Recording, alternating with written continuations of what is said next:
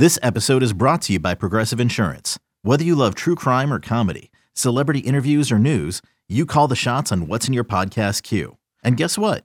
Now you can call them on your auto insurance too with the Name Your Price tool from Progressive. It works just the way it sounds. You tell Progressive how much you want to pay for car insurance, and they'll show you coverage options that fit your budget. Get your quote today at progressive.com to join the over 28 million drivers who trust Progressive. Progressive Casualty Insurance Company and Affiliates. Price and coverage match limited by state law. Welcome back into the Lions 24 7 podcast. Uh, here from snowy Happy Valley, I am Tyler Donohue. He is Sean Fitz. A fresh episode of the podcast here for you. We got Brian Dohn coming up, who's always a welcome guest. He's back to talk about a bunch of stuff, but most notably the 2023 Junior Day uh, class impact that we just saw Penn State put on, hosting a bunch of players from the region, uh, from as far away as Florida. A lot to sort through there. Uh, we also, Sean, we spent last week talking about these changes. Penn State's official roster now up to speed on many of them. Some notable veterans who've logged a bunch of miles with the Nittany Lions no longer featured on the roster. 10 new players are. Uh, what stands out to you right off first glance? Uh, let's see. We'll catch up on where we left off last time. Uh, Noah Cain and, and, Joseph Darkwa in the portal. So nothing, nothing really surprising from those portal guys that aren't there. Of course, Nor- Norval Black, Des Holmes, Enzo Jennings, uh, the other scholarship guys. Uh, I guess you can include Tyler Rudolph in there um, of guys that aren't on the roster anymore. Uh, Roberson just signed with uh, with UConn yesterday as well.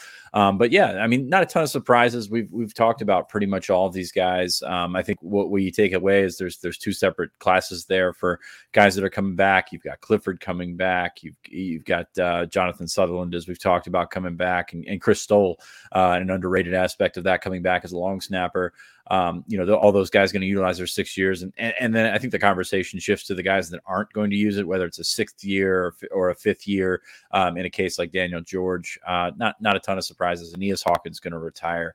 Cam Sullivan, Brown, Daniel George not going to be back. I don't think that's going to shock anybody. Mike Miranda, I think, is the one that you look at and say, is is he going to take a chance and, and find another spot? Because it, it wouldn't shock me at all if any of these guys popped up in the portal uh, to find another season because I think they're you know you you you kind of got your own category for NFL guys and then maybe borderline NFL guys or just not NFL guys. So you've got Miranda, you've got Anthony Whigan, who doesn't appear to be an NFL guy. Fred Hansard doesn't appear to be an NFL guy. You just wonder if the if football is still in their future. So I think those are the those are the ones that you immediately look to as we open that roster. And then and then one surprise, uh, I guess not really a surprise. We talked about it on the podcast before. We weren't sure if AJ Lytton would be back. Um, you know, some some academic things at play there. Um, he was not on the roster. You know, a program uh, official confirmed he was no longer with the program.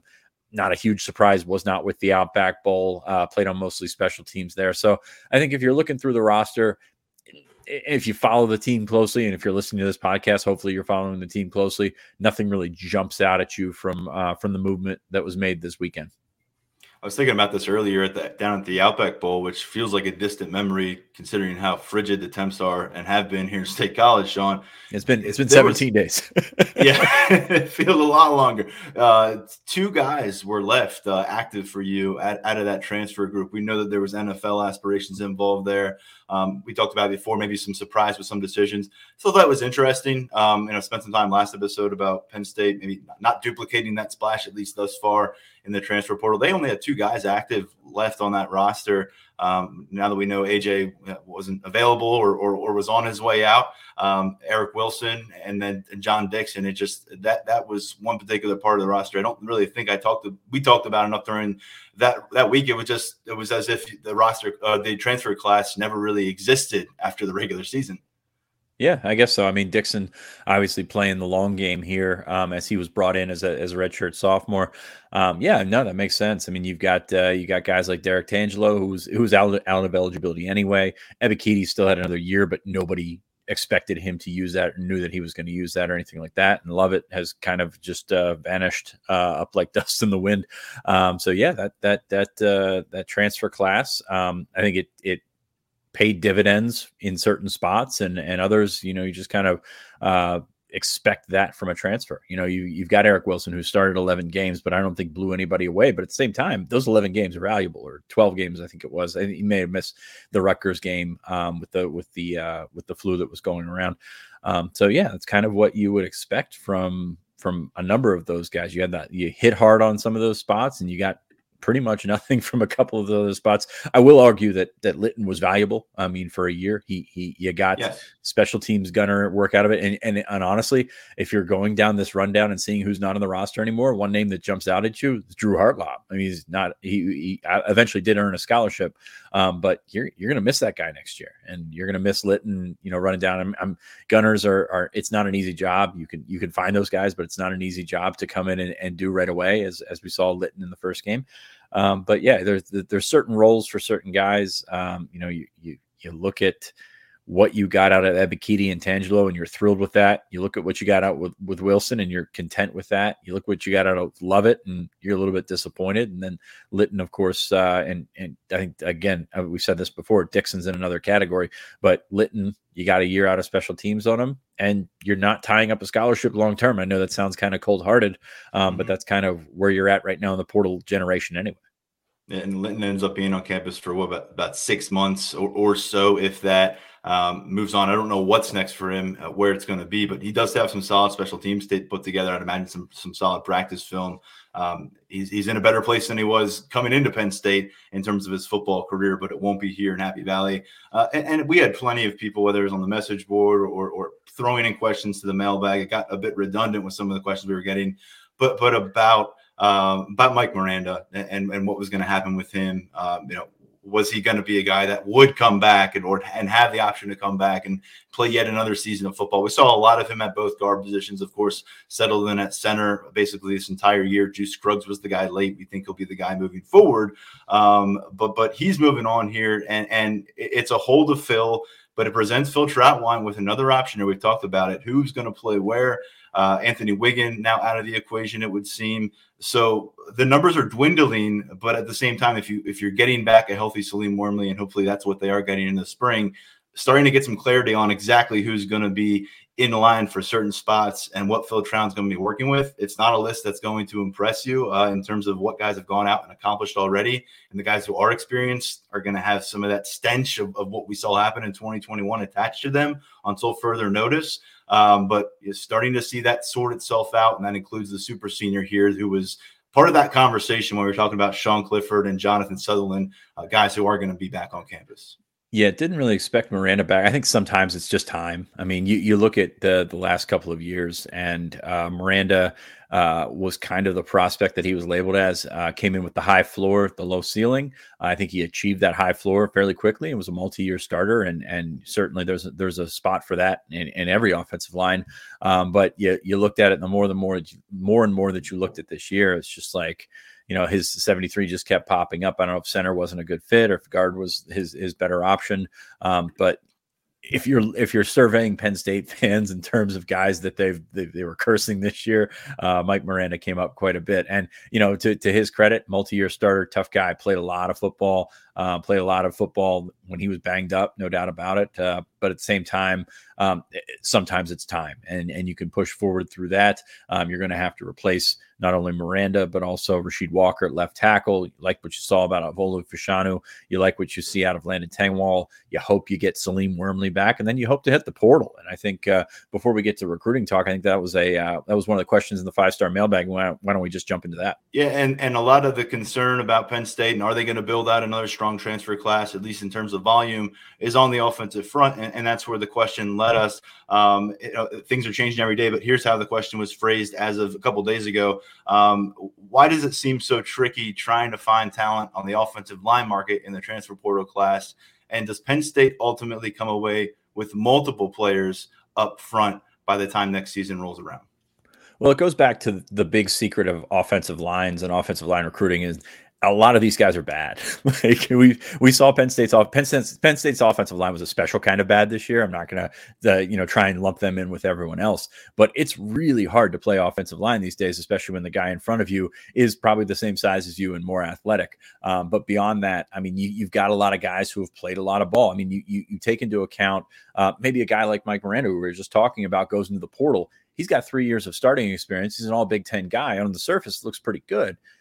Then you look at the film and and you have questions about how that kind of grades out. And and you have this all over the place. I think uh, minnesota got a guy from michigan uh, who has started a few games for them and they're celebrating that and michigan guys are fine pushing him out the door. I mean that's kind of what happened with antonio shelton last year from penn state perspective although it was on the other side of the ball is you know florida celebrating a transfer of a guy that's been a, a multi-year starter at a big school and then he gets there and it's it's probably not all you it's cracked up to be. So it's it's it's probably like that at every position in the transfer portal. But if you take a look at the offensive line, it's just so much harder to evaluate. Um, you know, you you look at the guys that that Penn State has gone after, and Hunter Nourzad's a guy that we've talked about a ton. And by the way, very timely question because Penn State staff was in Georgia yesterday to meet with Nourzad and his family. They were in Vander at Vanderbilt yesterday to meet with Tyler Steen, the offensive tackle uh, from for, from Vanderbilt. So um, very timely question on this one. Um, but yeah, you got to find it, it's the same thing as high school. You got to find the right fit. But these guys are so much more developed. It's how much of that is masked, how much of that can fit in your system, how much of that can fit with your coaching style with Phil Trautwein. There's so many questions in the offensive line, and what it boils down to is uh, at a school like Penn State, there's probably only four or five guys that that are really now that might be shorting it a little bit, but only four or five guys that really look at what you're you're trying to fit into that that sort of square peg into the round hole situation that is the portal. Um, so you've got a guy like Nourzad who doesn't, you know, if you if you're putting him beside a you know a former four or five star guy from coming from say Michigan or Notre Dame or something like that, he's not going to be shiny. But you got to look at the prospect right now, and that's what the that's what the coaches uh, are doing in terms of how they can fit and how they can um, you know sort of I guess tinker with what they have, and and you've got a guy like Tyler Steen who's who's a probably a right tackle, but also if he goes pro, he's probably a guard. You've got those questions, and we've we've seen this with with with offensive line recruiting. You want all the tackles that you can get, but not everybody's a tackle. Not everybody can be a good tackle. So I think that's that's what makes it so tough. Is these evaluations when you've got a guy playing against uh, Ivy League competition, or you, you, and then you put him up against a guy that's playing SEC competition. Then you, if you're Phil Trautwein, you look at Eric Wilson and say he looked great against Ivy League competition. How does that compare to what Hunter mm-hmm. Looks like? There's so many questions on the offensive line about how you can try and figure out, uh, you know, if this guy fits. To me, you got to be a little bit lenient. You got to give a little bit more um, than you would say on a typical evaluation for a high school guy, maybe a junior college guy, because you only have a year or two, and because that those guys aren't going to come available if they're if they're truly good players. They're they're going to be few and far between becoming available. We saw a kid uh, from Louisiana going to Florida this week. Uh, Osiris O'Connell, I think his name was. Um, that's a guy that could play at a lot of schools, uh, but you know that combination or that that that connection with Billy Napier there made it obvious that he was going to Florida from the jump. So the portal is so fascinating because there are so many subplots here at play. And with Penn State's offensive line recruiting, you've only offered three guys so far in Nourzad, in Steen, and then uh, Svoboda that that ended up at Virginia. Svoboda, I don't know that he was you know the best I don't know. I don't know. I don't want to dump on the kid, but I don't know that he was a great player either. I don't know that Steen's a great player. I do like Nourzad a lot. I've talked to a lot of people in the college game that really like what Nourzad brings to the table. So hopefully, you know, if Penn State lands him, he could be an impact guy. Uh, but yeah, the, the guys that you bring in, especially in the offensive line, it's magnified. You're not guaranteed to hit on. I know Lance back there listening is keeping his fingers crossed that Rutgers plunge into the portal on the offensive line is going to pay off for them in some way. A lot of wild cards there. And you mentioned how guys, you know, who are available can become shinier than you might imagine. I think you look down at what's happening in Nashville, uh, you know, with Tyler Steen right now. There's a story up from Andrew Ivins up on on 24/7 Sports right now uh, about how Steen has become quite the commodity. He's played a bunch of football, started 30 plus games for Vanderbilt. But I bet you there's some people maybe in that building, maybe some people who have watched that program that are seeing this kind of Power Five interest generated in the SEC and the Big Ten, and James Vanderbilt or James uh, Franklin coming back to town and, and spending time with this guy maybe that's eye opening. And I think, you know, maybe in some ways, a lot of people saw Noah Cain landing very quickly with an LSU. That was a bit of a surprise, I think, for people, even when you can connect the dots to Baton Rouge. Um, and, and, by the way, this all probably plays into the hope that there's a rebound for, for Noah Cain physically and health from a health standpoint. But I think, you know, you watch a guy here and you see where he may land and you get surprised. And that kind of goes back to what we say last year at the quarterback position. Sean Clifford, you may be tired of him, but plenty of Power Five programs rolling out the red carpet for a recruiting weekend with him. They'll probably do the same thing this year if number 14 hit the portal. Yeah, and you know what you're getting, and that's sort of the the thing. Sometimes you know too much, sometimes you don't know enough, and that's kind of the fascination with the portal. Um, you you look at other positions, and you know Tinsley. You know, it, it, it's so easy to get wrapped up in where they come from, what their high school mm-hmm. rating was, how you know how many catches they had, and things like that. It's just it, you got to go to the film and, and evaluate it, and that's a tough thing to do because we saw, you know, John Lovett had some pretty good film from Baylor didn't end up translating to, to, to the Big Ten or to Penn State. Um, you know, Eric Wilson, of course, was was very good in the Ivy League, one of the top Ivy League offensive linemen out there. Um, didn't really, you know, translate. He started a bunch of games, but didn't really translate into a dominating performance. So that's what's tough, man. You you've got uh, you know limited film. You, you can talk to people, and you know, I've talked to people around Vanderbilt who think that Steen is very talented, but just hasn't put it together. I mean, that's kind of what you're looking for if you're, if you're an offensive lineman, or excuse me, if you're an offensive line coach right now. Find that guy with the untapped potential and hope you and, and sort of cross your fingers and hope that you can get it out of them. And if you're ever going to look at a position where you take a guy and maybe he doesn't have the, the college football film, the evidence hasn't been served up, it's not going to happen on the offensive line. You are not going to say those 21 year old projects are not nearly as uh, interesting or intriguing as those 17, 18 year old projects. And, and it's sort of like, you know, we talk about all the time with the early signing period, guys that go into January and then pick up all these offers and they're not they're not that good. Like that that's kind of maybe what what you see with the portal at times. And coaching changes obviously play into a role here. Um, you know, comfort level, previous relationships, location. We're seeing a lot of location guys going from like Alabama back to Arkansas, Texas, that area, and Ole Miss is going to do really well in the portal this week. So um, there's a, there's a lot at play here, and I think that's the other thing here. You got guys that are that are going from schools and I don't want to say heading south, but either staying south. Uh, they're staying warmer. You know, it's uh, uh, 20 degrees out here today, so you're not seeing the the matriculation to the northern schools in the transfer portal that you might uh, see. And and you know maybe that's a kid being 21 years old and wanting to enjoy himself and you know not be cold out there. And I'm certainly not going to hold that against anybody. So uh, there's there's so many things that are here at play, and the offensive line I think is just magnified because there's there's not a ton of guys that can play at a level like Penn State. There, you know, you mentioned Rutgers a while ago they they're bringing in four transfer offensive linemen. That's either going to go pretty well or spectacularly horrible. I mean, I can't I can't see a scenario where the, you hit on every single guy. Now, if you have the space and you have the ability to do that, which Rutgers does, you take that chance. But yeah, it's going to be it's going to be fascinating to see how that one plays out. And, and I, just because someone's going to ask and follow up there, they'd ask multiple players at the position for for position. It means the entire offensive line room, and you reserve the right to change your mind here. But where we stand here, mid January, do you see Penn State bringing in two players with college experience in the offensive line room? That's what they're trying to do. Um, I, you know, you never know how it's going to uh, turn out because guys are are making decisions based on what's best for them, and you know that might not be the no brainer. You look at uh, you know a top five uh, for a guy that's playing at Cornell in in New York, and Penn State sort of jumps off the, the page, but you know that that might not always be the case. It might be playing time, it might be going back close to home. Auburn's there on the list. Iowa obviously produces ridiculous amounts of, of offensive linemen.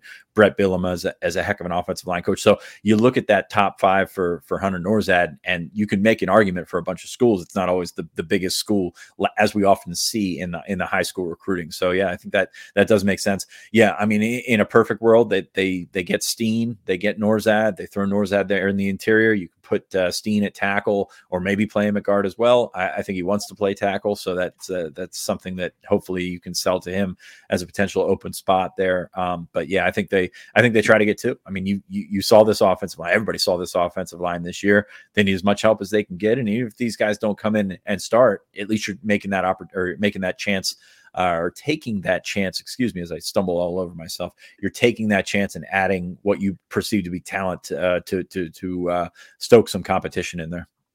Bit of a, a mid-episode mailbag there before we get to Brian Dohn, national recruiting analyst with 24/7 Sports. One thing to note here, Sean, because we mentioned all those super seniors who are, are going to be either finishing up with football elsewhere or are finished up with football discluding Sean Clifford and, and, and Jonathan Sutherland, uh, six year guys. Chris Stoll is back. Um, here's who's left for, for, maybe facing that decision for 2018. I just wanted to note this uh, from the 2018 recruiting class, I should say. Juice Scruggs, Nick Tarburton, Charlie Katshir, Bryce Effner. That's really it. Uh, I may have missed a guy. If I did, I apologize, but I was quickly going through the 2018 recruiting class because you can pretty much put a bow on that 2017 group now in the 2018 class, which was a top five class those are the guys who a year from now we're going to be talking about will they won't they? Is there room for them? And i guess this is going to be a yearly thing until we eventually cycle through anyone who was on a roster during the covid impacted years. Yeah i'm i'm curious to see how this shakes itself out because it's it's one of those things where if you're if you were a younger guy um, cycling through it's probably not as big a deal. But if you're one of those guys that you just mentioned a fifth potentially six year guy next year this pandemic has probably worn down on you in terms of football. Like the it, it's hard to play college football. It's it it seems great for for a lot of these guys in terms of the glory and things like that, but that's a grind and adding a pandemic on top of that, you wonder how many of these guys are going to be burnt out by the end of it. So I don't think that's just a Penn State thing. I think that's going to be nationwide. You might see some guys that are, you know, just ready to get on with life and certainly couldn't blame them. Yeah, I don't it's not so much the football, but it's everything in your life that requires so much rigid structure. And you're looking at the 18, 19 year old guy who may need it. You're 23, 24, you got this other part of your life coming up. It's hard to stick within that routine uh, if you're not all in, and you've got to be all in to survive it for a year round deal. Um, we promised we'd turn our attention to recruiting. We're going to do that with Brian Dohn, as we often do here on the Lions 24 7 podcast. Kind enough to join us here on the Lions 24 7 podcast. And Brian, it's great to have you back. Penn State, great to see junior days back because it's been a couple years since we had seen those take place in the winter. You spoke with a bunch of these guys coming out of campus. I guess your initial thoughts before we dive into it. How did Penn State handle themselves this past weekend? Well, first of all, it's a complete honor that usually I only get the bearded one, but for you to join, man, I, I'm either living right or living wrong. So I'm not sure on that. But uh, I, I think it was exactly what Penn State wanted. It wasn't some overwhelming 70 kids, you know, 200 kids whiteout type stuff. It was more intimate to where they were able to spend a lot of time with the kids, um, really show them the campus, all that other stuff. And it's like you said, you know, because you had to play catch up last year and you couldn't get kids on campus until June and everything was moving forward and geared toward 22, this was really the 23's first time to really, you know, a- as a collective group, sit down, talk to the coaches, watch some film, tour campus, go through those presentations of academics that the parents love and the kids can't stand.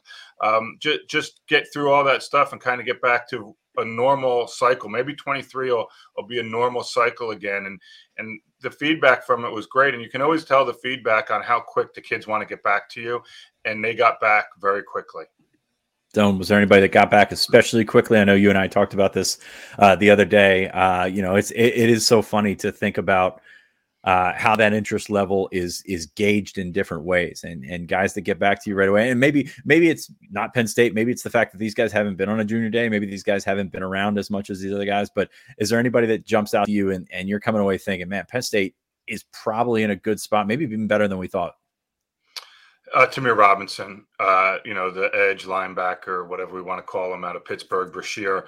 Um, you know, is almost as soon as he left campus, he got back to me and said, "I said, hey, here's what I need," and he's like, "All right, let's do it." Um, likes Penn State a lot. You know, talked about how Penn State was the school he really liked. You know, growing up and, and stuff like that. Um, but yeah, for him and, and to be able to sit down with Manny Diaz, which was big. I mean, you know, don't forget when you had coaching changes in the past couple cycles, these kids had to do everything through WebEx and all that other stuff. I mean, he got a chance to go to campus and talk to Manny Diaz about, hey, here's how we envision you in the defense. And you know, I, I think Tamir uh, will have a lot of great options, even though you know he, he got hurt at the end of the year, pretty significant knee injury. If anybody saw the photo of him at midfield, I think that he posted on Twitter, you could see the knee brace there. But for him to you know use the first weekend to get to Penn State. Um, and then spend so much time with the coaching staff. And he already knows how much James Franklin wants him, and, and a lot of the other guys there want him. But to be able to speak with Manny Diaz about, hey, here's your fit, uh, I, I, think that was really important, and I, and I think he left. I, I, always thought Penn State was in a in a good spot with him, and I know you did two fits, but uh, I, left it thinking even more. And no, I'm not ready to put in a pick yet. it was coming. You knew the they are those questions are definitely coming here. Um, Dohn, you talked for a while during the pandemic when Penn State was really having a, a, touch and go, dicey situation throughout the 2021 recruiting trail about how they were missing, especially just the campus experience, getting guys into town. This was a, a cold January Saturday in Happy Valley. Fortunately, they got in before the snowstorm that hit on Sunday into Monday. Uh, but you know, it, it's a cold day. It, there's not a ton going on around the valley right now. If you're not into outdoor skiing or or sitting down inside, maybe having some brews. What stands out about the recruiting experience, even when it's you know a, a chilly day in Central PA? Well, I mean, I think the first thing you got to look at is these kids all think they're going to the NFL, so they don't really care about a lot of that stuff.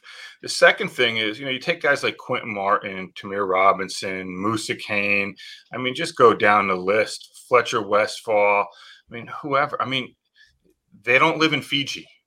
I mean, you know, it, it was cold in Pittsburgh. It was cold in New York. It was cold in New Jersey. It was cold in Maryland. I mean, it is what it is. I mean, you know, it, it's the same ones. You know, if, if we're going to talk about the cold and how that campus impacts them, then we can't turn around and talk about how great playing in front of 107,000 people are because you only do it seven days a year. So it, it's the whole package. And, and what makes Penn State great is from the parent side of things, it's the alumni pipeline, it's the kids that graduate, it's the way they feel like their kids are going into a, a good, structured, safe environment and a, and a really good community. And then for the players, they they all think they're going to the NFL. They want to get developed, and to stand in front of the coaches or sit in front of the coaches and have that ability to look them straight in the eye. Look, I got a 16 year old at home, and he he does some. You know, he talks to people on the phone, and you don't know where his mind is. You don't know where they're, you know, whatever they're thinking of. When you're doing WebExes for an hour and a half, you don't have their undivided attention and your personality doesn't shine through as much as it does in person. And so when you put Penn State's coaching staff and particularly James Franklin, who's so charismatic in front of families, you you cannot replicate that through video. I mean, and and so getting them back on campus, they're doing everything that they're supposed to do. It's not something extraordinary that they're doing. This is why James Franklin is who he is. He recruited well at Vanderbilt. You know, he, he recruits well at Penn State because he's very charismatic, he's believable, and he's easy to relate to for families and for prospects. And for our listeners and our viewers on YouTube, we could say the same about Dohn. His full personality does not come through hey, on, on the YouTube. So Fitz, is your is your wife okay after you made her do all the shoveling of all that snow? she is. She's great. So um, now, so this weekend, uh, Phil Trautwein very busy. A lot of offensive linemen on campus. Uh, you go down the list, and you let you like. Uh, uh, sorry, I got a visitor in here. You got Sam Pendleton, uh, the offensive lineman from North Carolina. I think he impressed a lot of people this weekend. Yeah. Very, you know, high academic kid, great. One of those guys that that gets back to you with with great answers and things like that. And that's uh, certainly, you know, he, he I think he's on the rise in, in, the rankings nationally after a good performance down in San Antonio. Um, you have Evan Link, who we talked about as a big, big uh, target for Penn State. Very important target, I think, for Penn State as a natural tackle in your uh, in in your footprint. Well, oh, they recruit Gonzaga. tackles. Sorry, we don't need to start with that. Yeah, the, the board has enough of that right now. Uh, Evan Link from Gonzaga, of course. Olu Fashanu came from Gonzaga as well. Samson Okunlola was up. Uh, you mentioned Fletcher Westphal, even though he's a he's a 2024. This kid's six eight plus. I mean, it is absolutely yeah. huge tackle body. And then uh, and then Anthony Donkoh, who really we haven't talked about a ton. He's got a couple of offers and right now. To. Yeah, he's he's yeah. completely unknown. Um, on I think he's got Penn State and West Virginia right now, but I think that'll change. Uh, you know, he could be a p- potential tackle. Looks like there's some potential tackles, but a lot of talent on on on hand this weekend in the offensive line room. Yeah, I'm I'm really glad you brought that up because you know when I'm dealing with stuff all over the region with visitors and everything, um, it's easy for it to slip my mind that just how good the offensive linemen were that visited. And that doesn't even include Jasir Peterson from Union City, who didn't have an offer, decommitted from Rutgers so he can go visit, did not get offered on the visit. And I was told that they want to continue to evaluate him moving forward. But I, I think Fitz, I'm glad you bring up Pendleton because yeah, he, he's a kid that's going to push to be a top two four seven kid after what he did down in uh, All American Bowl at the Combine. And Anthony Donkoh is, you know, he he doesn't come from a play. You know, what is it, Leesburg, right? Um, yeah. It's a new it's a new school, and it's a new school. There. It is. I, I, think it's the same school that Bryce Duke went to, who signed with Virginia Tech. But uh, he's long. Yeah he oh that's right it is Lightridge it's yeah my, i'm thinking Aldie Lightridge i'm thinking of some, something else but anyway um so you're looking at Donkoh, who is a long athletic kid who moves very well, has a ton of potential, and he has a ton of room for growth through his frame, through his technique. He's athletic as can be.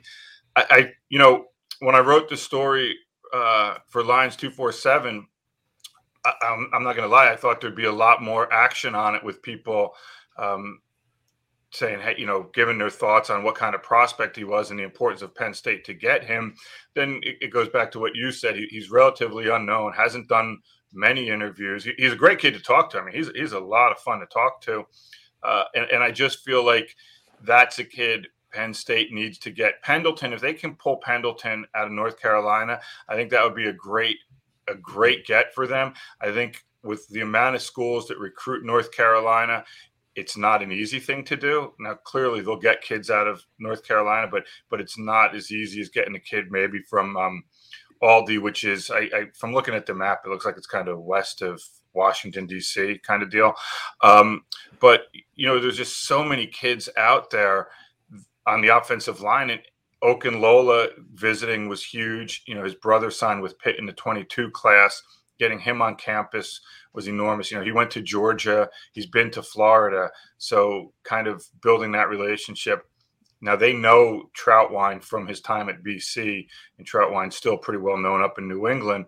But yeah, you, you look at it, and, and they have already a pair of commitments in the class on the offensive line, and that's a great start. But it was really an impressive offensive lineman list. Well, before we get into the next question, I mean, you kind of found yourself at this crossroads in the last couple of cycles. Now, when they were allowed to visit, that, that that's a big difference from from last year. But you get a lot of interest early. You got guys talking up Trautwein, Lime Grover, whomever it is. Um, you get guys on campus. You know, remember guys like Tristan Leigh, Wyatt Milum, Nolan Rucci, guys like that. Now it's about finishing. So you've got to yeah. get these guys back at some point. You know, you look at the, how the calendar works out. These guys are probably going to go elsewhere the next two weekends. Then you're going to have that dead period in February and come back at it and try and visit for spring break or spring practice or something like that. That's when your next wave of visit happens um, after that February dead period. But I, you know, the, the, the I don't want to say the pressure is on Phil Trautwein, but he's he's got to get some things done here. And you get you look at guys like Link. I mean, he's a he's a guy right in your backyard backyard essentially. You've got program connections there with Gonzaga. Now he's going to visit Stanford at the end of the month, and I think that's a really important trip for him. But that's a, a very gettable guy, and that's a guy that you should get if you're Penn State. And then you know Pendleton's probably a little bit on the outside looking in, but you want to position yourself to be in with Okunlola. Okunlola is kind of all over the place, and I don't think that's a surprise after watching his brother go through the the the the uh, the process in the last cycle. Um, but yeah, you want to position yourself, and and it's great that you have a couple of commits already, and potentially a third in Mega Barnwell because he could play on the offensive line, could play on defensive line. Um, it's hard to say, but if you're looking to throw numbers at a position, I mean, you got to set yourself up, and you got to finish if you're Phil Trautwein. Yeah, I, I think the the the they're all great points. The one thing I'll differ with you on a little bit is Evan Link with Gonzaga, you know, Gonzaga on whether he goes to Stanford or Penn State or what happens there. Stanford's a different animal, and and it, they're when you can get a kid in early, and you're talking about a, a school at Gonzaga, where obviously academics are paramount as well. Um, if Penn State lost Evan Link to to Stanford, it, it, would be disappointing and crushing, but it would be understandable. I mean, I, I'll, I'll never fault the program for losing a kid to Stanford. Um, that's just the way I look at things.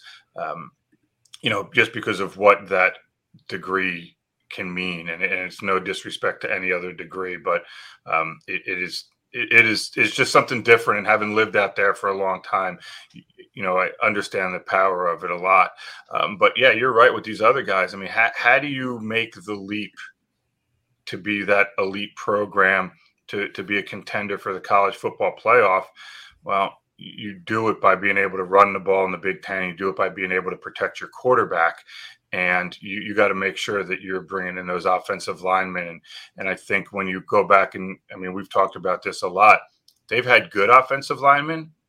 They've had some that were better than good, but across the board, they need to be great. And and you know they they need to get these kind of kids. It's great to develop them. It's great to teach them but it's a heck of a lot easier to teach and develop some kid who's six six and really athletic than some kid who's six four and kind of athletic. Yeah, and the other thing to add to that is two offensive linemen signed in the 2022 offense or in the 2022 class. Two offensive linemen signed in the 2021 class, and Nate Bruce didn't make it to to summer practice. So you've got an opportunity to throw numbers at, at it, and I think that that's kind of what you have to do at this point. You can't just keep relying on the portal, relying relying on junior college. No, and, and I heard you guys talking about it before when, when I was waiting to, to join you guys. And the, the portal thing for offensive linemen and defensive linemen is really skewed. Whereas because there's so few of them, because everybody needs guys on the line of scrimmage, schools get involved with kids that you would not think they should be involved with just because there's not a lot of guys out there. And then you're talking about you know, the offensive lineman from Cornell. Now he's a grown man who's been in strength program for a few years. And so he's somebody that can come in and play and patch a hole right away. And so more people are going to jump on him because maybe some younger kid isn't in the program. And you're you're seeing it across the country with stuff. It, it sometimes kids get offers and and first time I'll be like really? And then I'll do a little more digging. I'll be like oh, okay it makes sense. Their their guy's not ready yet to play and this guy can come play for a year uh, a name that kind of jumped off the list of visitors and someone that you caught up with here, Jaden Bonsu out of uh, St. Peter's Prep in New Jersey. Um, some questions about him because there is no rating ranking yet, and people always wonder what with a kid like that, the offer list. Can you kind of shine the light on the prospect here and why it was so important for him to make this trip to Penn State? Well, he wanted to get there, first of all. I mean, he's been trying to get there for a while. Um, yeah, I mean, a lot of these kids will have ratings, you know, by the end of the week. Uh, I I've taken a different tack this year instead of just slapping ratings on kids at, at you know certain times. Sit there, get a get a full look at what they were as juniors, and and get some ratings on on the tapes there because their sophomore seasons in, in many cases were so disjointed even if they were playing games i mean you talk about st peter's prep with jaden bonsu you know st peter's prep when you know two years ago they played two games where they didn't practice before the games because of COVID stuff. And so, you know, trying to just take your time with that. If you didn't see the kids in camp, which I had not seen Jaden in camp, so I got to see him in person this year. Um, the thing that's really interesting with Jaden is I talked to a few people about him, and, and the thought process is well, A, is he going to be able to run well enough to play safety? But B, there, there's some talk about maybe he'll turn into a linebacker in college. Yeah. And and and that's kind of that's always my mentality now is you know how much how big can these kids get and can you move them closer to the line of scrimmage to increase your speed at the line of scrimmage? Because that's what you need in the college game. Um, so for for a kid like bonsu he wanted to get there. I, spoke with somebody on tuesday morning who said oklahoma absolutely loves him. Um, brent venables is all over him in, t- in terms of you know recruiting him. Was when he was with Clemson, now at Oklahoma. Jaden's supposed to visit there in late January, so we'll we'll see what happens there. But he, he loved it. He wanted to get there. He had not been to campus before, um, and again, St. Peter's Prep plays a lot of Saturday games, so it's it's hard for him to get there for games in the fall. So. Um, yeah, I think he's a guy to really keep an eye on, just in terms of what position he's going to project to, how schools see him. And I know people with with St. Peter's Prep and, and Penn State, it's you know it, it, it is what it is. But I try to look at each case individually, and this kid genuinely is interested in Penn State. I'm not falling for it. No, I'm not gonna not gonna say anything. but uh, you mentioned a guy earlier, and maybe one of the more talented guys that visited, regardless of class, Quinton Martin, the running back slash athlete uh, from Belle Vernon, Pennsylvania, yeah. uh, 2024 kid, six one and a half, six two, 190. Very, right. very talented. Um, just kind of, I think we have him at number 40 in the 2024 four rankings.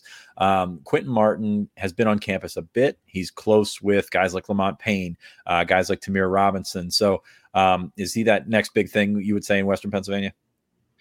Yeah, I mean, right now that's what the rankings say, um, and yeah, and I and I think you know these are kids that I've talked to. Even though he's a 24, I've had I've had plenty of dealings with him, and, and he's an impressive kid. And like you said, he's six one, six two. So you wonder, uh, will he be a running back? Will he morph into something else um, in college when he continues to fill out? But out of all the times I've dealt with Quinton, and again, I mean, for people watching this, they can see, uh, you know, I'm old, so maybe I forgot. But for him to say that Penn State was his dream school growing up, I, I didn't, I didn't remember that, or I didn't know that, whichever one you want to take. And I thought that was significant. And he told me that he's not going to pass up an opportunity to go visit Penn State. And you're talking about, you know, same with Tamir, you're talking about kids that could have visited anywhere, right? They, they could have gone anywhere they wanted, whether it was Michigan, Notre Dame, Ohio State, whatever, somewhere down south in the ACC or SEC. And they both chose to go to Penn State for a visit. And I think that is significant because they can get to Penn State whenever they really want to because of the distance. And for them to both choose it and and, and Quinton now is in basketball season too. So it's not like he has all this free time. And he chose to go to Penn State. And, and I think that's significant. And I think Penn State, again, I'm not putting in a pick yet. He's a 24. We'll we'll address it later. But he I, I think Penn State sits far above everybody else right now. Yeah, I, I, I, would. I'm sorry. No, I, I, th- I thought you were jumping back. That's because I. That's because um, I no. spoke so shortly on that one. Yeah, you usually do. You usually do. And no, I heard you. I heard you say crystal ball, and I was like, oh, he's gonna he's gonna do something here. And then I was gonna ask if he could help beat Ohio State. So that's kind of how we go with it. so a weekend like this, big picture, Penn State gets not only you know a bunch of top prospects from the region, but also Derek LeBlanc from and and right. John Walker from the Orlando area. You and I were just down in Orlando a few weeks ago. It's a much different area than it is uh, than is Central Pennsylvania in January right now. Um, but yeah, the appeal of these things, and I think uh, Tyler has a, a, a five star question that we're going to get, or a five star mailbag question that we'll get to eventually. But um, the the appeal of these things on a general sense. You've got schools that are positioning themselves to make a first impression coming out of the winter break. You've got schools that are trying to set up for that last weekend in January. Penn State's going to host guys every weekend, but I think you saw the uh, the invitations was for the first weekend for the last weekend. Um, how much of this race is going to set them apart in, in setting the table for the 2023 class? Basically, how important is this time period for this cycle right now for uh, in in the in the big picture in this class? Yeah, it's significant in in this in a couple standpoints for me. First of all, you hit it uh, you hit it on the head. Getting a guy like Sam Pendleton on campus, who you know is going to visit a bunch of other places, right? Who Clemson so offered just, your, yeah just the other day, right, yeah. Right. So you make you make an initial impression with him, and and this so so he has that, and you always save stuff for later on for guys like Pendleton. Hey, we need you back to campus so you can see X, Y, or Z, or and Z. So I think it's important from that. You look at a kid like Evan Link, who visited Penn State, doesn't have anything coming up for the next two weeks, and then he's going to go visit Stanford. And I get the sense that it's going to be between those two schools right now, unless something else changes. And so for him, it may be important from, hey, we need to go all out and show him everything right now because he could decide at any moment after he gets back from Stanford does he want to get it done early or do we try to get him back later? So i think you know for me it's always good to get the first shot in this january window um, because you want to make sure a they're fresh. They can't wait to get out and learn about your program because they haven't done it yet. By the end of january it could be their second third fourth fifth visit and maybe their attention span isn't as long maybe they're a little weary or they've heard the same thing time and again. You know you get to hear now oh that's the same thing penn state told me instead of hey that's the same thing south carolina told me the same thing ohio state told me. Um, but for the most part you're, you're using this january visit to a impress the family and make sure they understand the academic and graduation portion of it and B, set it up to get them back on campus again in what March, early March, when you can get them there. Um, and and so and then from there, you're going to try to get them back for either a spring practice or the spring game.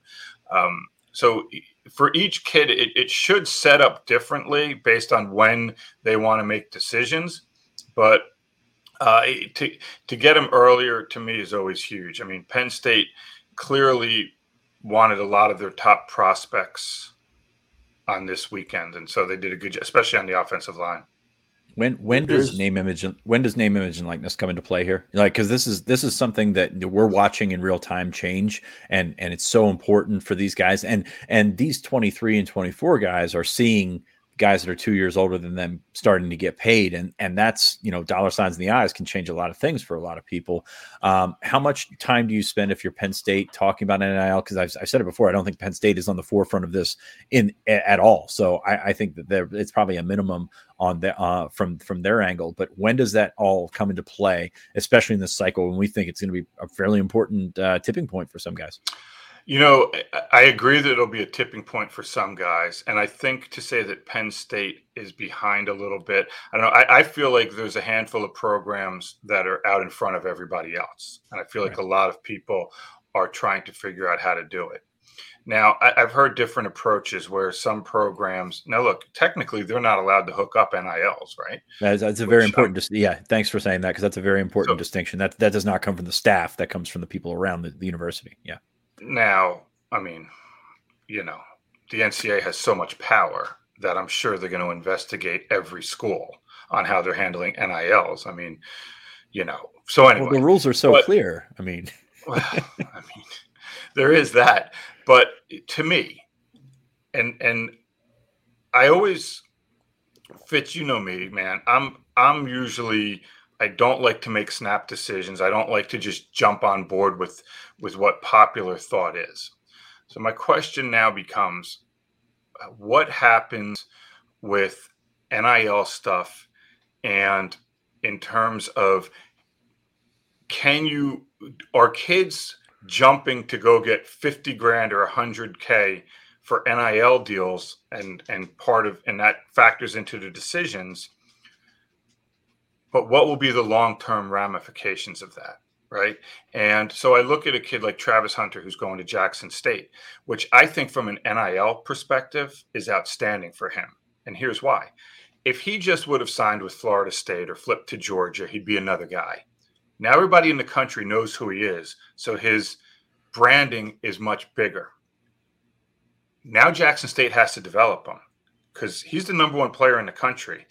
And so Jackson State has to develop him into a number into a first round draft pick in theory because that's where we that's what we think of him. And so if you don't develop, if you if you're a kid that take, and I'm not saying for Jackson State because I mean he's a he's a defensive player, a, a D back going to play for Deion, so you would think he'd get developed. But you take a kid, pick any other school in the country who wants to jump at the the fifty thousand dollar NIL deal that he's going to get, but maybe he doesn't play like he should. Maybe he doesn't develop like he should. And how much is that costing you on the back end?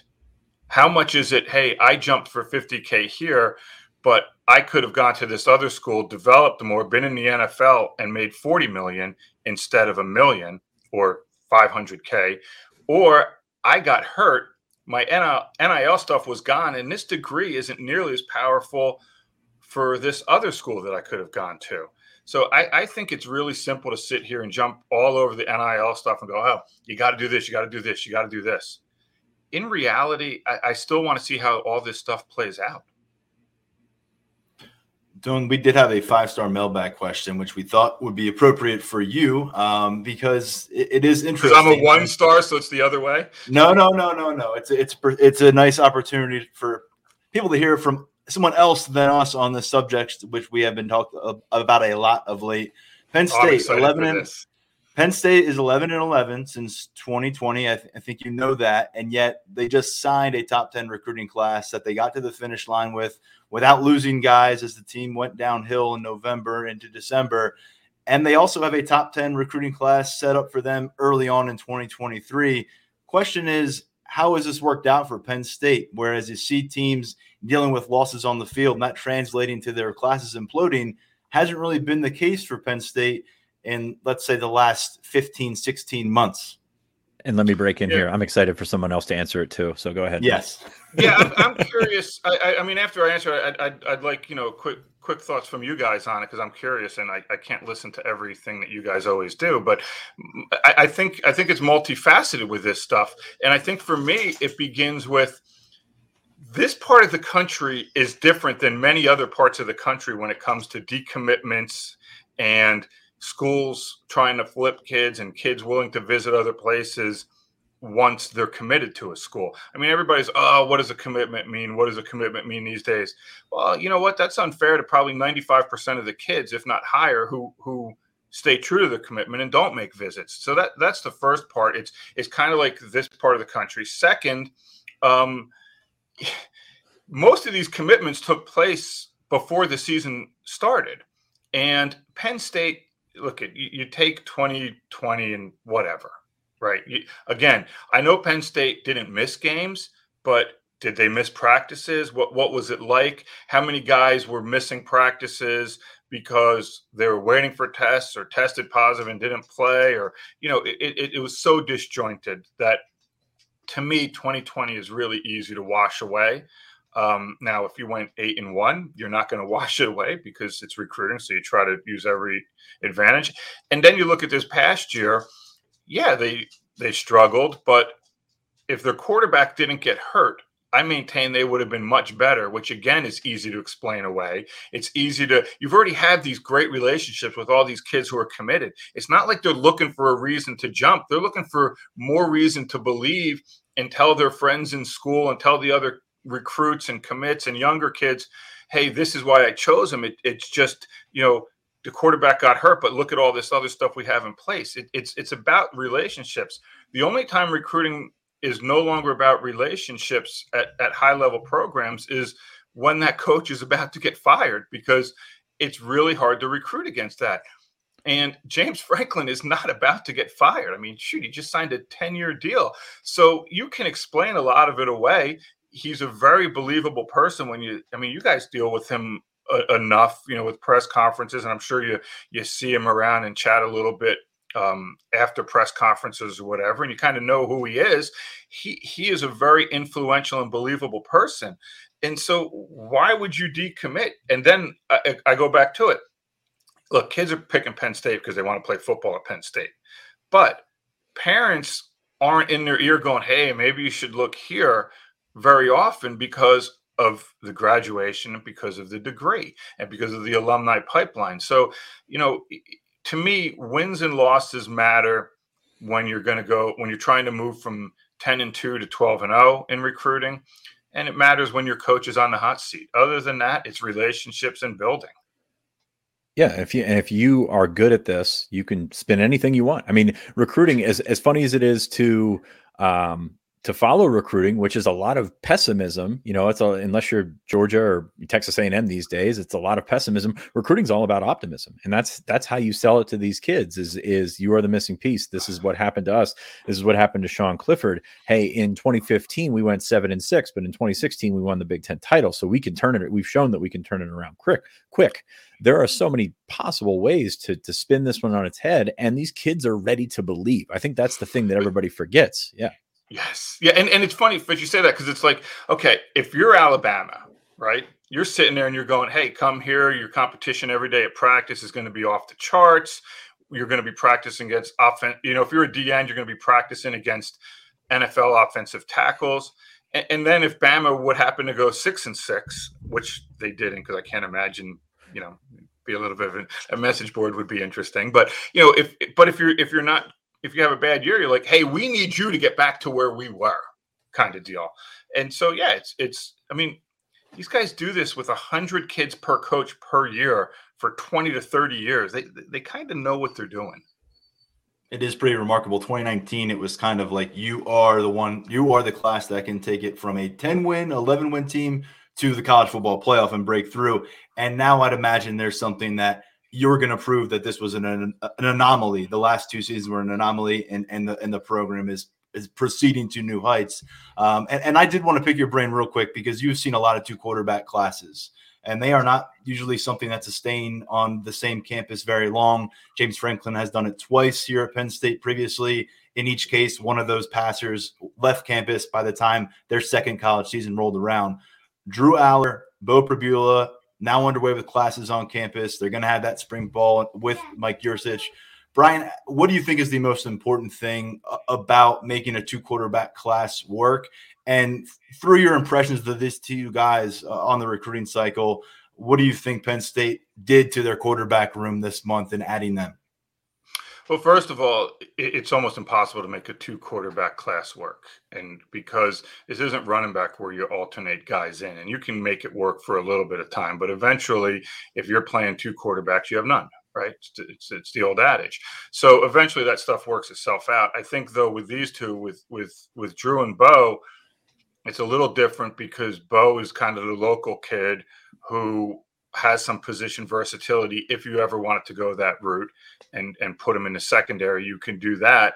And he's a kid that you know thought highly of Penn State for a very long time and and it's his dream to go there. Um, so you don't know how it's going to work out and, and is he a kid that wants to stick in the program? If he doesn't play right away is he content sticking in the program and waiting out his turn? Because eventually you figure it will come. Um, I mean, in in, in Drew Allar, I think it's really interesting with Sean Clifford coming back. You know, we, we talk about how the transfer portal impacts things. Drew Allar is going to want to play, right? I mean, you, are not coming in as as that highly ranked player at quarterback without the desire to play and without thinking that you can play to some degree. And then you have Sean Clifford there.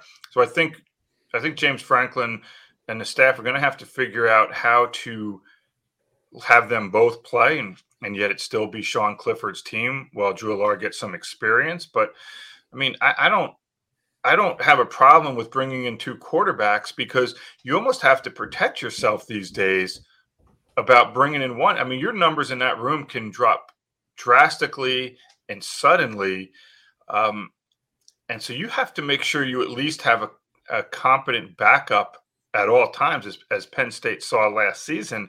Um, so to me, I think you're. I think you'll see more two class, two quarterback classes moving forward. Not a ton of them, but you'll have more. I, I think it's something that you'll really have to keep an eye on.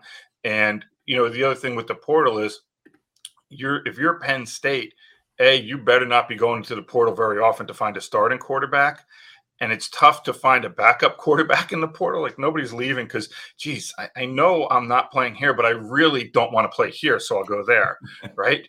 So it's almost to tougher me, to find a backup than a starter. Yeah, oh, it is. Sure. A, I mean, you know, some of them are backups that wound up starting, but yes, you're right. Um, I mean, backup level player, but yeah. So to me, you take two and you, and you kind of reevaluate it. And then the other thing with Penn State is, look, I think highly of Beau Pribula. I think he's a really good quarterback. Fitz and I had seen him live um, and throw, and and he does a lot of good things. Um, and you watch his tape, and and he's dynamic on tape and productive.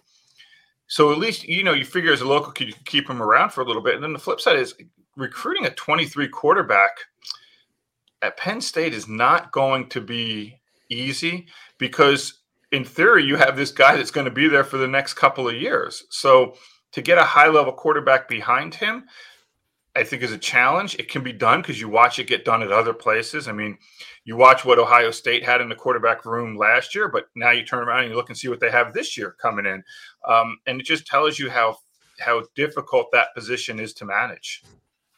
Dohn, since the last time we talked to you, Neo Avery committed to Penn State. Hmm. You and I both big Neo Avery fans. Penn State yes. took him as a tight end. Uh, we have him as an edge hmm. rusher, I believe he's this is a conversation we're going to be having for a long time. Uh, where does he fit in, and how does you know how does he stack up among the the commits Penn State has right now?